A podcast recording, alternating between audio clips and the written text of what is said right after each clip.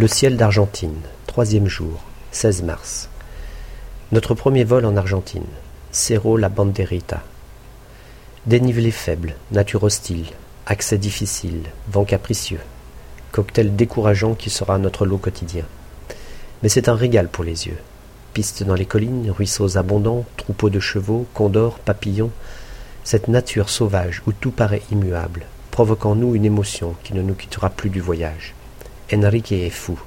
Il a retrouvé mère et patrie et s'éclate en l'air. Il est fou de découvrir et de nous faire découvrir son Argentine, vue du ciel.